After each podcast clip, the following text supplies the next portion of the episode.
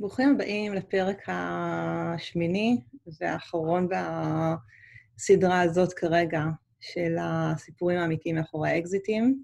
אני חושבת להגיד שזה אחד הפרקים הכי מעניינים, אם לא הכי מעניין, ש... שיצא לי להקליט בסדרה, מזווית לגמרי שונה של אקזיטים. אז אחד הדברים שככה מאוד uh, הפתיעו אותי, שהתחלתי לדבר עם אנשים על הנושא, זה המעורבות של מה שנקרא bankers, כלומר, uh, מתווכים בעסקאות.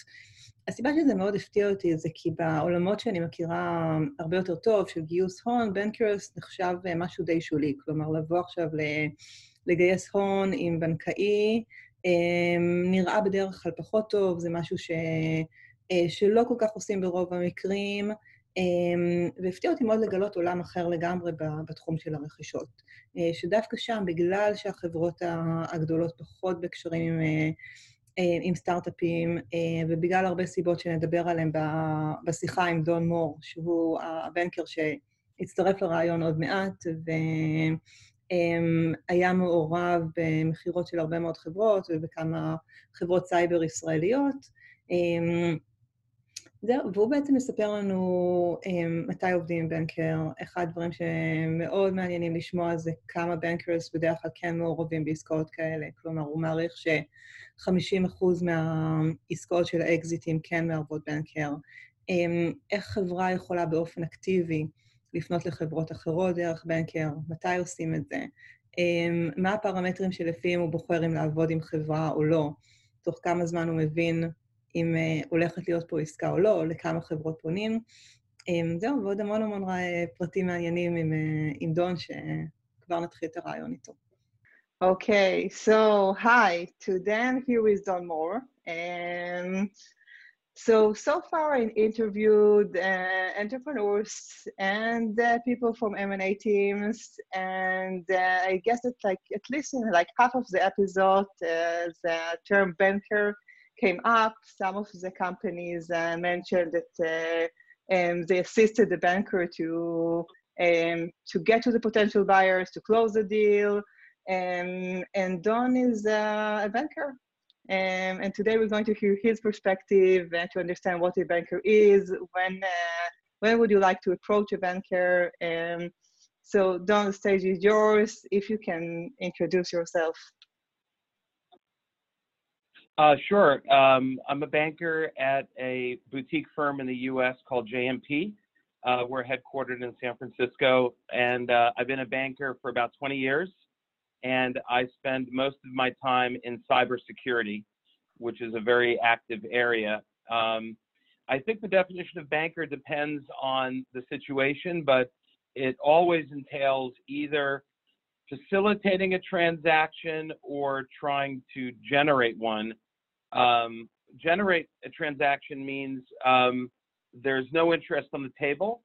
Uh, there's a company that decides it wants to raise money or it wants to find a partner. So we help try to find that. And then facilitating means helping to close the deal once there's interest. And sometimes I get brought in when there is interest already, and sometimes I'm brought in when there's none at all. It just depends. Mm-hmm. And okay, so one thing that I know about bankers, and they're really like interested to know if I'm if I'm right or or not, is that you usually approach a banker either for like a fire sale, and the company is not doing well, this might be the time for exit, or if everything goes amazingly well, or you have like one company that is already interested in acquiring comp- the company and you want to generate more uh, offers. So I would love to hear your perspective. Like, when is like the typical use case in which companies approach you? And yeah. Yeah. Um, you know, uh, I think bankers tend to be helpful where there is a, uh, decision point to be made, meaning um, there has been interest expressed in the company or the company is growing and needs to raise money. Um, and th- those are decision points where uh, sort of banker could help drive to a better conclusion. Um, I, I, think bringing on a banker doesn't typically have to have a sort of a negative connotation. In fact, um, in cyber, most of the deals I do are very high multiples because cyber is a very expensive market. And um, for example, recently I did a deal in Israel with Cisco, and the seller actually um, didn't have any interest on the table, but they were going to raise a round. Mhm. But if they raised a round, it would make the business much more expensive for, Yeah. the, for the buyer in the future. Mhm. So we use that as the point to talk to uh, strategics and to tell them, look, there's an amazing business. Uh, the business is about to be, uh, you know, about to raise money. Uh, but if you're interested in an acquisition before that, there's an opportunity for a much more cost-effective transaction. Um, I would also say that if you're active in a market, um, if you talk to buyers or investors, if a banker is calling, then there's probably something going on. So um, it's not so it's not a bad connotation un- unless the company's really not doing well. In that case, it can be a fire sale, but uh, I've done very few fire sales because uh, those those are very hard to do. So it should be a company that is confident about their growth prospects. Doesn't matter if it's early stage or late stage, and a company that um, you know is it. I can at least articulate a, a de- decision point to drive the timing, right? So Mhm. I could say the company is going to raise money in two months, so we need to get a term sheet from you by then, or we're expecting a strategic buyer to submit a term sheet in a month, and so so you need a forcing function from a timing standpoint, and um, and if you have that, it makes the process a lot a lot easier. Yeah. So I'm really interested at, um, at the scenario that you just described because I think that this is the place that most entrepreneurs are at most of the time. So things are going okay. It's not that we have like tons of different offers right now, um, but we are looking for other options. And uh, and I fully agree that uh, the the point in which you need to decide whether you're going to raise the next round and the valuation is going to double, triple, or even more, and then you're going to have less potential buyers is a, is a very critical point. When you approach the acquiring or the potential acquiring companies, how do you usually present it? Uh, because I would say that probably in most cases things are going okay or pretty good, not the most uh, successful company ever. Um, yeah. So look, the reality is, um, uh, when you're talking to potential buyers, you're marketing, right? So you're not going to, you know, present in a way that diminishes from the attractiveness of the business. And the reality is that um, as a standalone company, you may be doing okay, uh, but quite often the only thing that's holding you back is distribution, meaning salespeople, market presence, brand, complementary product. So if a buyer, a strategic buyer has that, then the fact that you're small or that you're not growing 300% a year doesn't really matter. It's really the team and the technology, uh, at least in my space, um, but more broadly in technology. So, um, you know, I've been on, I've been on late stage and early stage deals, but I've been on multiple early stage deals where literally it's 15 people and a dog, and there's um, almost no revenues, but um, there's a, a believable uh, vision and an opportunity. Um, and, and the reality is, if you look through the history of public technology companies, once they go public, very few of them ever actually uh, design a new product. They go public Yeah. on the basis of a monster product that's doing great. They're really good at marketing and distribution, sales distribution. They're not good at development. So they would rather often find someone that has taken the risk, develop the product, and then pick it up and run from there. So um, you'd be surprised. I mean, if you look at a company, you'd say, wow, that, this is, looks interesting, but it's just an idea. And an extreme example of that, by the way, on the fundraising side, um, if you look recently at Wiz, uh, which raised $100 million on a PowerPoint, or if you go further back, CrowdStrike, which is a very successful public cybersecurity company, uh, they basically pitched a uh, to Warburg, a large investor, a story with no revenues, no product, um, but the vision and the credibility. And if you have that, that's often enough. Uh, it's better to have the product to have customers, but it's it's more important to have the right team and the right uh, product. Um, revenues are great as evidence, um, But as you get to late stage, it's less about the product and it's more Mm-hmm. around the revenue and the cash flow. So, Yeah. Yeah. kind of a- Then wh- When you're being approached by a company, how do you decide if you want to work with them or not? That's great. That's a great question. Um, it's called the the three T's or the three-legged stool. It's team, TAM, and technology.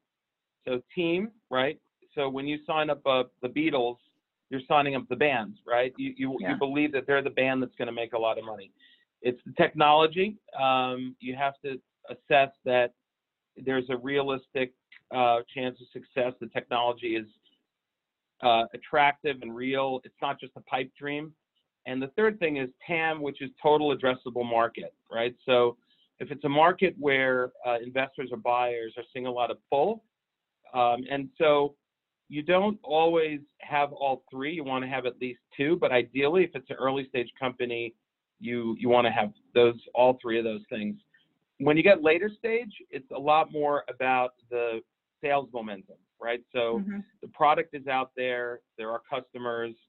Is it growing? And if it's not growing, you know, it, it's it's a it becomes a difficult question because once you've actually entered the market, you want to grow as quickly as you can. And I'm not talking about like um, you know car manufacturers or you know potato chip companies Yeah. where it's all about the cash flow. I'm talking about real kind of cutting edge momentum companies. So you either got to have the three T's or you got to have a lot of momentum. But even if you have momentum, you still want to have the three T's. So, you know, with Portshift as an example, I'm not sharing anything confidential, but uh, they addressed the space in cloud security that is very large. Uh, the team was amazing, you know, 8,200, a lot of smart people. Um, and then the uh, the product, uh, there were a few lighthouse accounts where the companies used the product and loved it. So when you have all three of those things, um, it, it really ma- makes it actually quite easy. And then it's just a question of how do you maximize value, which is another question. But uh, so I've actually um, never taken on an assignment that did not result in offers because Mhm. over time you get pattern recognition and you could tell like this is just not going to fly or it is. I've been wrong before, but I've been fortunate. Everything I've taken on has gotten to term sheet, and most of those things have closed. When they don't close, it could be, you know, due diligence, the market changes, the buyer, something happens to the buyer, but you can usually see the pattern and understand like this is going to be the next kind of star.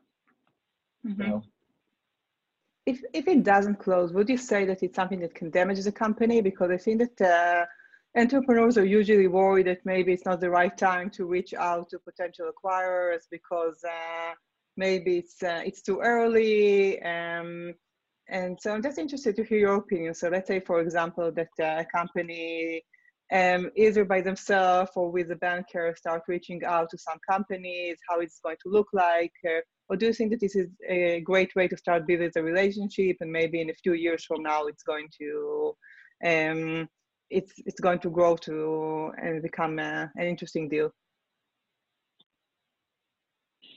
yeah. So um, if if you run a process in a traditional way, which you sometimes do, with an auction and uh, you you announce to the world that you're on the market. I mean, literally, sometimes companies will make an announcement that they're looking at strategic alternatives. If you do that and you don't sell, it, it does create a question mark in the market. Mm-hmm. But especially for the early stage growth companies, if you pursue what I call a non-process process, where when you talk to potential buyers or investors, mostly buyers in my case, um, the message is there's no process here, but Cisco, I think you should really look at this opportunity because I know that you're into cloud security. You've told me this, and there's an amazing company. Uh, there's interest building around that business. Um, they're looking at it raising around. Uh, you know, they're not in a process, but I think you should talk to them. And if you do that, um, once you have enough interest, then you could flip and say to those parties, okay, I know you said you're interested. Um, there's other interest. Uh, n- now we're actually going to pursue a quick uh, process to to select the party and and do a deal. Uh, but Mhm. you sort of do that once you know you have interested parties on the table. The the downside to that approach, uh, Iris, is that um, folks might not move as quickly if they have a written deadline and it's a process. Yeah. It, it's very clarifying. Um, so it's very important to have this forcing function where you could say there's no process, but things are developing quickly, but you know they're going to raise a round, and and then if nothing happens, there was no there was no process. And in fact, um, often uh, in the earlier stage deals, I would help prepare the materials, of an investor deck, but Mhm. it wouldn't look like I prepared it. The Okay. company would use their style. There would be Mhm. typos. It won't have the logo of a bank. It'll look like a CTO kind of pulled something together with a co-founder, and it, it looks authentic. Mhm. Um, it's so important to be genuine and authentic. Otherwise, people will think you're you're trying to, you know, put lipstick on the pig. It's I don't like that expression, but that's kind of the yeah. the perception. So you need to you need to be uh, casual about it. You know. hmm Yeah. If you had to estimate how many of the M&A deals, in your opinion, uh, involve a banker? So how many happens with a banker as opposed to deals without a banker? If fundraising or strategic or both, Iris. Is it M&A? Uh, M&A, yeah, strategic. Yeah. Uh, I, I would say uh, not enough. I would like to say every, everybody should hire a banker. Um, but the reality is, I think in, in my market, probably half of the deals don't involve a banker. Mhm. Um, and, and that's fine. It's because there's a negotiated process. More often than not, your buyer in that case is someone that you're a partner with, right? If you're already selling through that partner, they're more likely to be your buyer and they know them, they know each other, and you know the seller doesn't want to process, doesn't want to delay, doesn't want to Mhm. lose the momentum, and so plenty of deals get done that way, and um, and that's fine. Um, but it's an equal number don't. Um, I'd say that uh, the advantage of a banker is, and it's not a commercial, but honestly, the banker, like the the reason why bankers are now specialized, like when I started years ago, you had a generalist covering San Francisco, you had a generalist covering New York, and and it sounds kind of silly, right? The same banker will do a cyber deal and will do a cosmetics transaction. It just doesn't make sense Yeah. because you need to understand the, the dynamics of the business and also you need to understand the buyers. So if you have repeat interaction with the buyers, they know you. So uh, one thing a, a banker can do is get you in front of those buyers in a credible way more quickly with less work. And then once you have interest, the buyer can be the person that negotiates uh, and gets the deal done. You generally don't want to directly negotiate with your future employer because you know you're going to have some tough conversations and you want to you as the company as the seller don't want to be directly involved with that as much as Yeah. possible. So so the banker can do that and the banker generates competition. So you know for those reasons that you know that's where a banker works. Although yeah there's plenty of times where again because the pre-existing dynamics of a relationship it's just a no-brainer just to do a deal. So um, the the worst outcome is to use your lawyer or accountant as the banker. Okay. uh, it's just there's a conflict of interest. Uh, they don't know what they don't know about the buyers, about processes. They're very important as part of the process, but just as you don't want your grocer to be your surgeon, you don't want your accountant Yeah. or your lawyer. No offense, I'm a former lawyer, but you don't want them to play the role of banker. Yeah, I see. And would you say that the main value of the banker is uh, opening the doors for the potential acquirers, or is it more around uh, the process itself and uh, um, making sure uh, that uh, there's a good progress? It's it's all of the above. I mean, um, you want to open the door to the buyers, and also you want to um, help progress things as quickly as possible. Uh, there's a saying, "Time kills all deals." So once you are talking to folks, you want to do it as quickly as you possibly can. It's better for the company and it's better for the process. Um, when people stop, they start to think about all the things that could go wrong. They start to think about lunch. They start to think about other things. So you want to move very quickly with those buyers, so they're not you know, once they fall in love, you want them to sort of keep moving and keep moving. And, and so bankers good, a banker should be good at kind of keeping that rhythm and making things move very quickly. So, yeah. And how many companies do you usually approach when you start working with a new company? So, like, uh, for example, an entrepreneur I spoke with uh, told me that uh, when they decided they want their company to be acquired, uh, they started working with a banker and he created a list of 50 companies.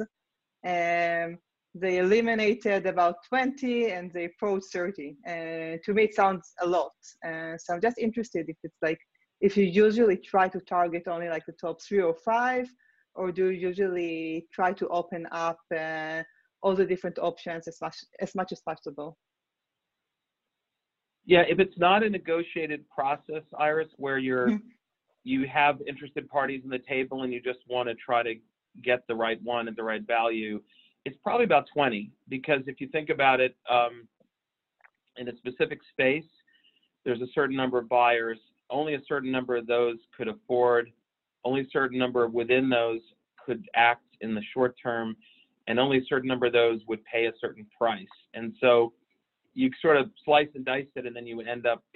If there's more than 20, uh, either it's a very broad offering or you're sort of uh, throwing stuff on the wall and trying to figure out, uh, you know, there, there are reasons where, I mean, I've done 50, uh, I've done 70, but it has to, there has to be a reason. Um, I mean, certainly nothing ventured, nothing gained, but if you're just out there with not knowing the specific reason why you're contacting someone, then you're, you're irritating the buyer, you're wasting time. And the other thing is, um, it, you know, some clients want to have as many meetings as possible.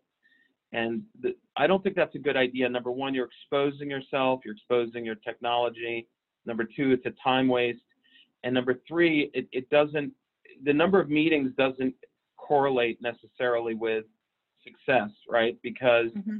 it's better to have five meetings with highly qualified, highly interested buyers than 20 meetings, right? But that said, if you're if you're editing it and you're curating it right, if you have 20 tier one buyers, you have a rationale for each, you probably should get at least half uh, or more than half to sign a non-disclosure, to look at some materials, to talk to a to the client, and from those you should you should probably have another half that are serious, and from that you should have at least half of those put in a bid, mm-hmm. right? So if you're careful uh, and you have 20 names, you should get three or four offers. Um, I've been on deals where it's lower.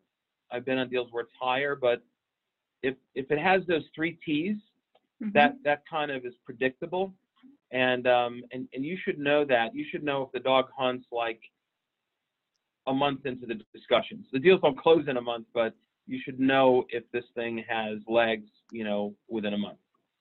Okay. Yeah.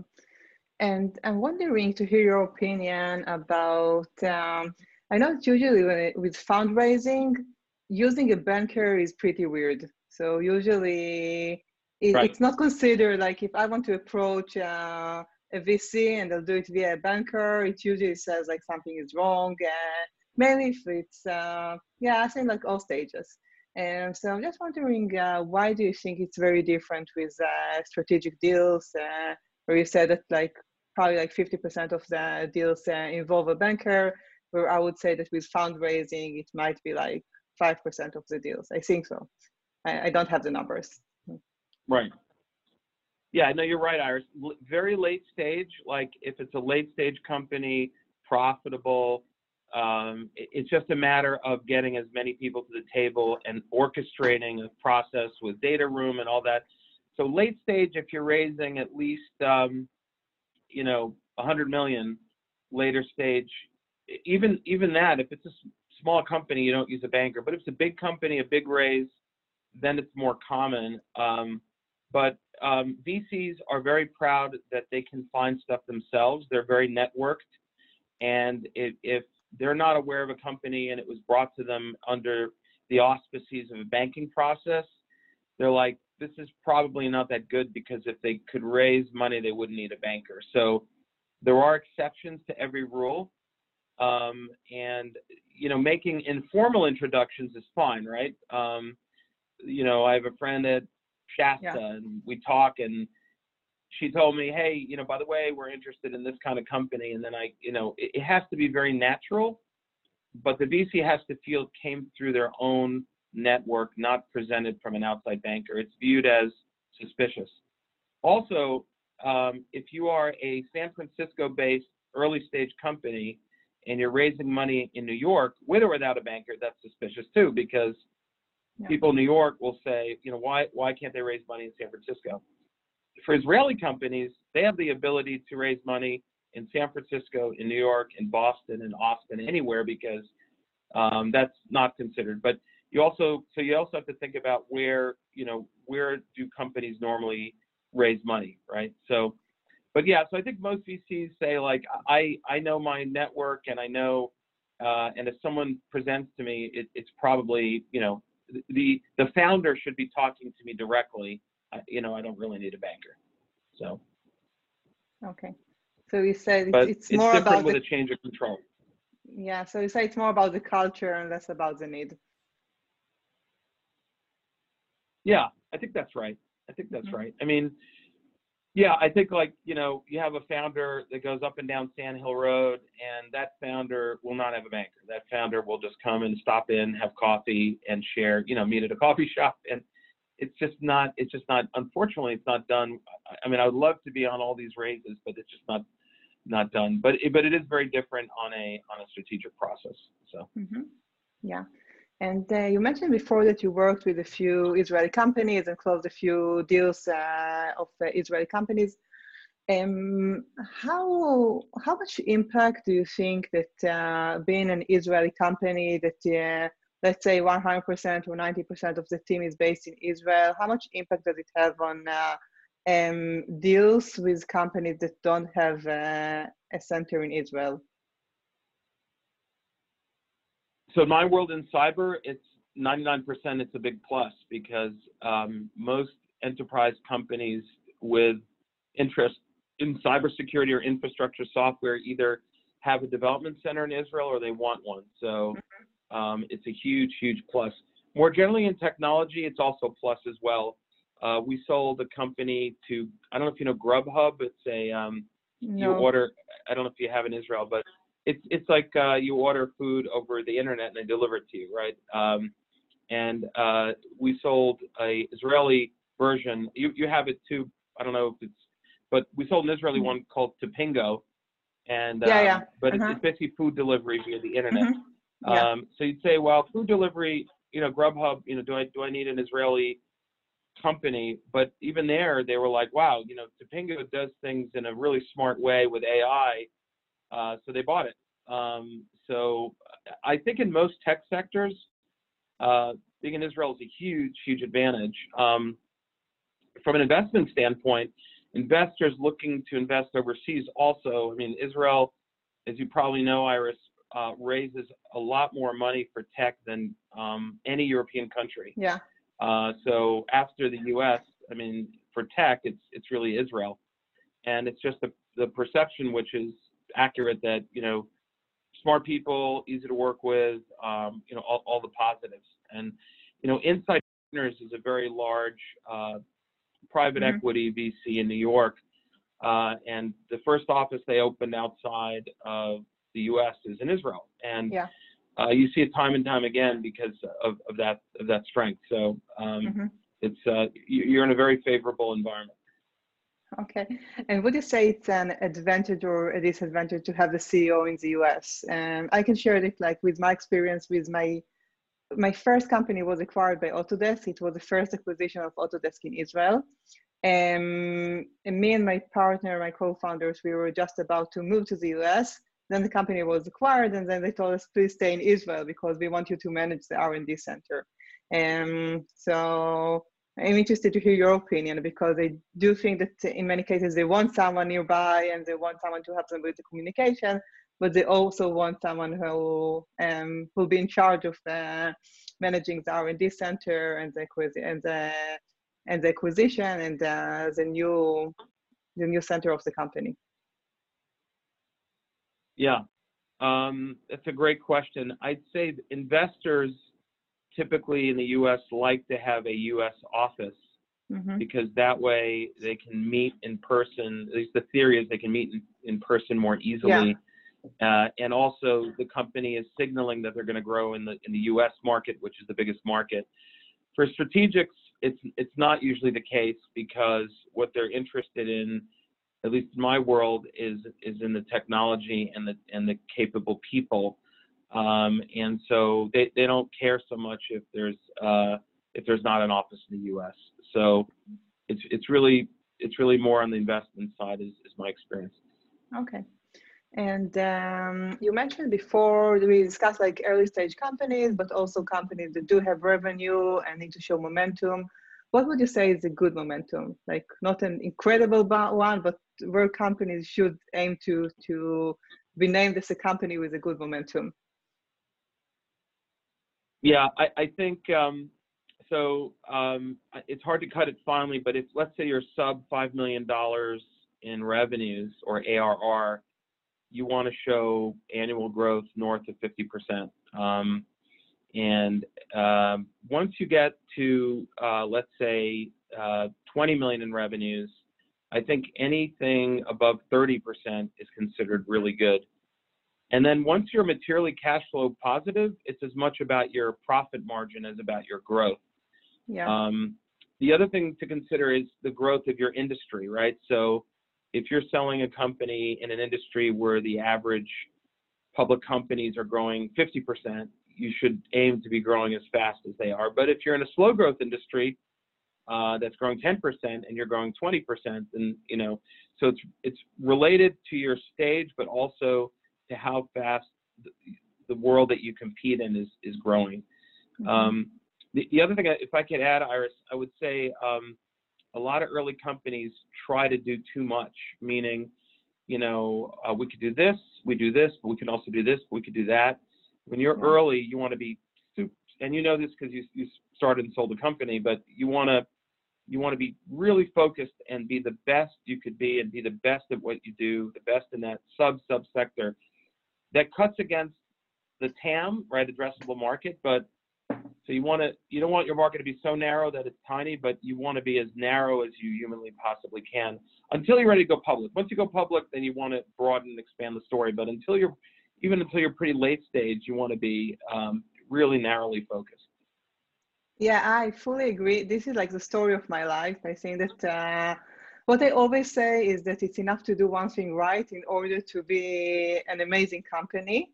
And but it's a, an everyday struggle because every time there's like a very interesting opportunity and uh, I can share, for example, yeah. with the, with the Ruby, we started only with marketing analytics, and then Shopify exploded and we got so many requests for Shopify. And now we have this like e-commerce uh, um, version and we have the standard version. And then we start working with Facebook and we export data to Facebook and, and it's work it's working really well and uh, the feedback is very good. But we found ourselves with like some kind of like uh, three versions of the product. But but yeah, I, I fully agree. I also think it like when you look back at all the uh, most significant companies, significant companies, it was uh, the group because they managed to do one thing right. So yeah, it's enough. Um, yeah, I agree. Well said. Uh, yeah, and and yeah, you see that you see that everywhere, and yeah, that's that's absolutely was my experience. Um, because folks will say, hey, why if they have such a good product and they believe in it, why do they need to try to boil the ocean? Why don't they just keep growing what they're doing? So. Yeah, yeah, definitely. Um, another thing that I would love to hear um, your opinion, maybe your experience with, is um, how much do you think it's important for entrepreneurs to build relationships with uh, with companies that might acquire their company? I think that one of the key questions that uh, many entrepreneurs have is uh, should we just build an amazing company and it will come or should we go to dinners when there used to be dinners, fly, meet uh, all the strategic people within the, the company that I know that are pretty much uh, that are likely to acquire my company. And I know there are very different types of CEOs. There are some that are very, very focused just about the, the company and the product, and some that network a lot. Um, so um, I would love to hear your experience if you saw that uh, um, in some deals it was easier because they already knew the, the company and the founders, or do you think it's mostly about evaluating the, the technology and the team?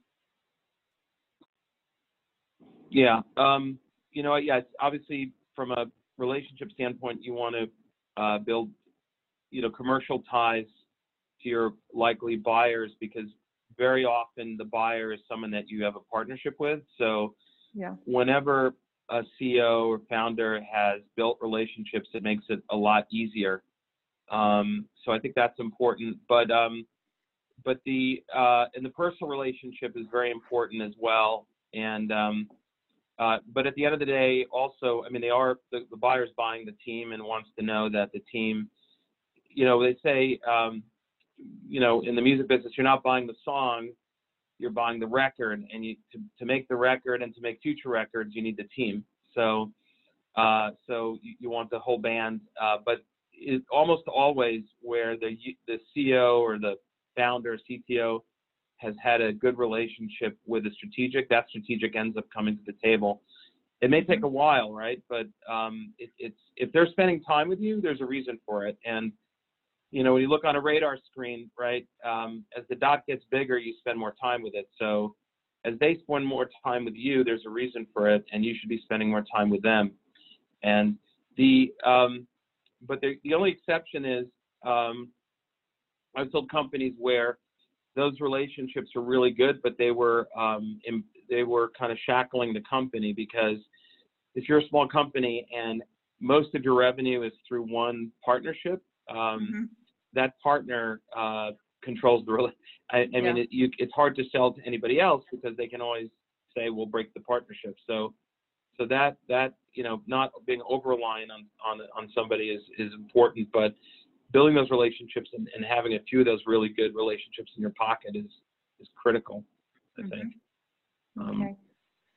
And uh, if you had to estimate, uh, how many of the deals would you say are initiated by the startup? So, um, for example, like the, the scenario that we discussed, uh, we're trying to decide whether to go to a round or to be acquired. We're going to start working with a banker or approach a company directly, as opposed to how many of the deals are initiated by large companies uh, um, that decided that this company um, might be relevant for them. So, how, I guess the question: how how often is there something already cooking, or versus um, completely de novo? Is that who usually um, initiates the initial interaction? Like, uh, is it something that comes from the startup yeah. company, or is it something? Uh, let's say that when Cisco buys a company, how how many of the times is there like exploring new companies and they decide to reach out to the company and comparing to times that uh, companies want to be acquired or consider yeah. it and they approach Cisco? Yeah, in, in my experience, most of the time um, there's no interest on the table. So uh, I've actually made the first formal approach about M&A, so it's pretty pretty typical but it's also equally typical that there at least is a prior relationship, mm-hmm. meaning the CEO knows somebody that works there. You know, they've they've uh, discussed the commercial partnership, right? So, um, but I'm doing a deal right now where um, the the first conversation, like the buyer is a public buyer, and they never even heard of this company. They never spoke with them, and, and they submitted an offer in three weeks. But in that case, mm-hmm. I knew that they had a specific roadmap of what they needed, and this company fit perfectly. In fact, in that case, the there was an Israeli team working on fulfilling the roadmap, but there was still a lot of work to do. So there was another company with an Israeli tech team that um, at, had that other piece of the puzzle. So in that case, it was immediate, you know, love at first sight. So um, yeah, so most of my deals, there's no M&A involvement with the folks that I talk to, but there often is informal discussions. Like you go to a conference uh, and the CEO, the CTO meet like at the RSA conference or at mm-hmm. Cybertech, right, in Israel. And there's been some prior touch point, and uh, so you know that there's some interest, but not M&A necessarily. Mm-hmm. Okay. And uh, Don, can you share some tips about choosing a banker? So if you were in the shoes of a CEO and uh, he or she decide that now might be a good time to um, to meet potential buyers, uh, how would you pick uh, a banker? Yeah, I'd say if a banker reaches out to you, uh, it's good to take the call. Just you know, you could say, look, nothing's going on, but mm-hmm. and often a banker will make an introduction or two, and that's how you sort of build relationships. And so when it comes time to pick a banker, you already know a few that have uh, reached out and that have been helpful. Um, and so I'd say, I'd say ideally um, you, you look to those folks that have been helpful and have spent time with you before. Um, but even if they have, um, they also have to have the credentials, right? So the, the best banker for you is someone that you like to work with, number one, but number two, has done deals in your space because if they've done deals in the space recently, obviously they're going to know the space, they're going to know people in the space. So so I guess so, so three things. Number one, if they spend time with you. Number two, do you actually like them? And number three, do they know your market? And then you, you decide. Um, and then you always want to get references from, uh, you know, former clients. It's always, you know, really critical. Um, and uh, I wouldn't necessarily rely on the name. Like recently, uh, we competed against a very large bulge bracket bank, um, but their expertise was really very minimal. And even though they're a big bank and they have an office in Kuala Lumpur and they do convertible debt offerings, I mean, you know, you as a founder, yeah, that doesn't really help you. You want to know, you know, what what can you personally do for me, and what's the proof that you can help, right? Mm-hmm. So that's kind of how you make the decision. Yeah. And how long would you say it usually takes to understand if uh, there's a good chance uh, that uh, this path will work. So let's say, for example, that you start working with a banker. I guess that the first couple of weeks are more around like mapping the mapping the market, start approaching uh, the companies, and start the discussion. So do you usually know after like one, two, three months uh, if you think that uh, the deal is going to there, there are going to be offers, or does it take longer? I know that with like these types of companies, they uh, they tend to move slowly sometimes. Right. Um, a good question, Iris. I'd say that um, after a month, you should know if there's legitimate interest. Um, from from that to a bid, I'd say you know another month. So. I think in two months, realistically, you should get the first indication of interest. But after a month, if you're not getting any interest at all or anybody wanting to talk to management or then it's probably a longer shot, I think. I mean, you never know for sure. I've had processes run a long time, but you'll know in the first month and you should get bids in the second month. And then within three months, you should be under a letter of intent with exclusivity typically. And then 60 days to close. So, you know, that's five months. So that's a reasonable expectation. If it lasts longer, it's it could be for a good reason because you're managing multiple parties that are doing work. Um, but but more often than not, it's just not it's not gelling for whatever reason. Yeah. So.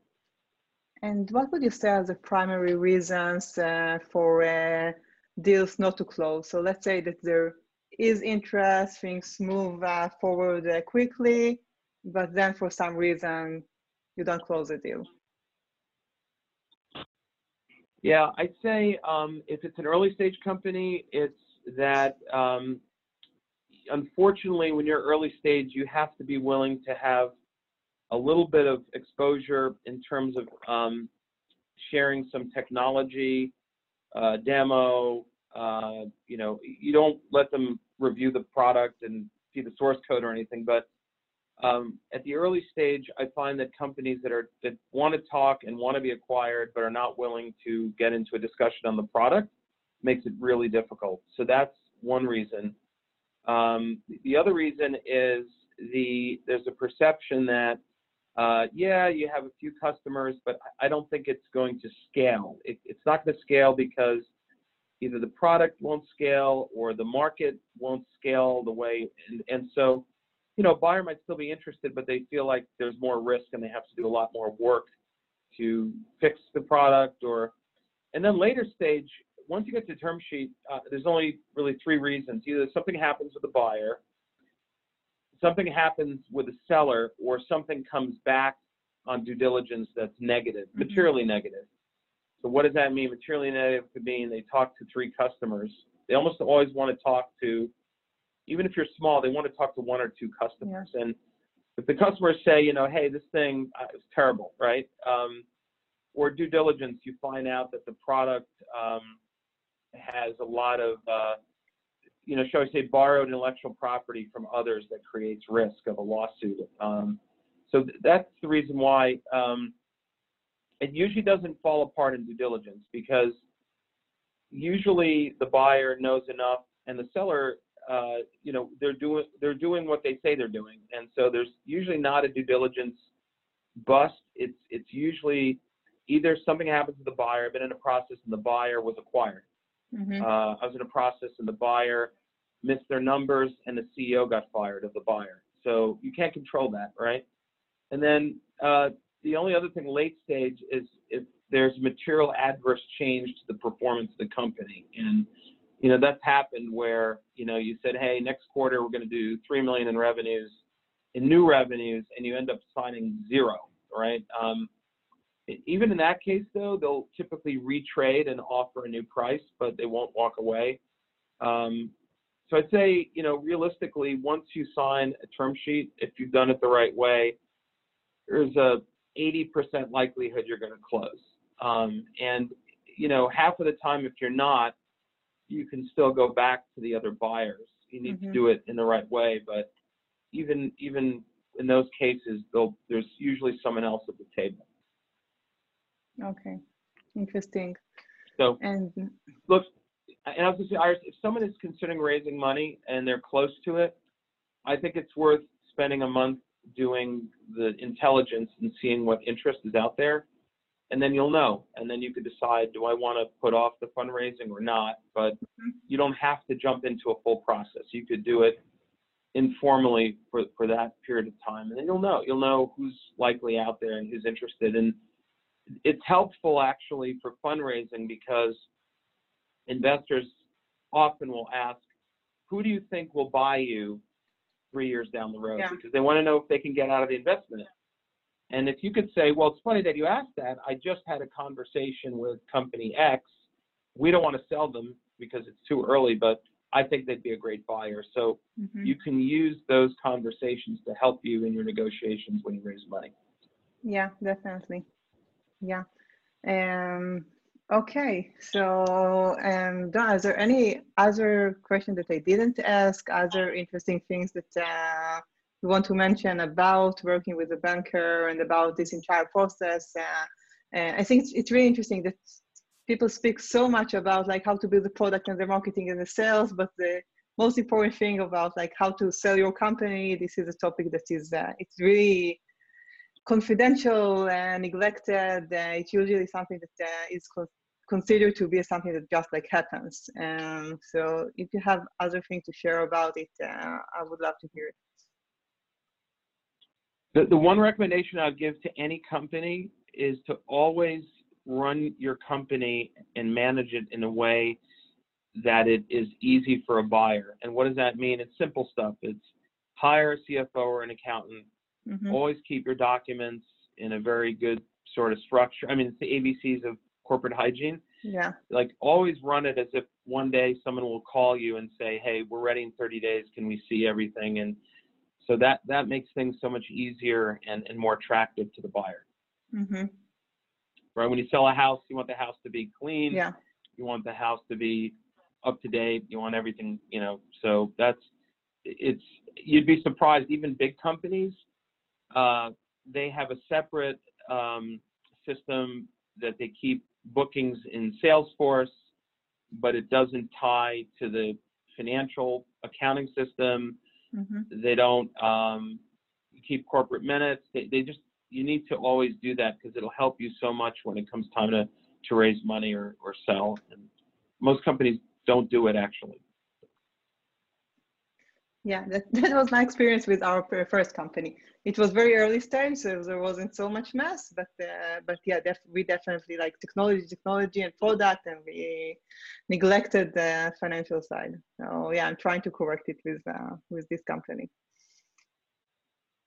Yeah, I'm not sure how long it took to sell your company, but um, you know every situation is slightly different. But yeah, ideally, you know, five months is the right right time frame, I think.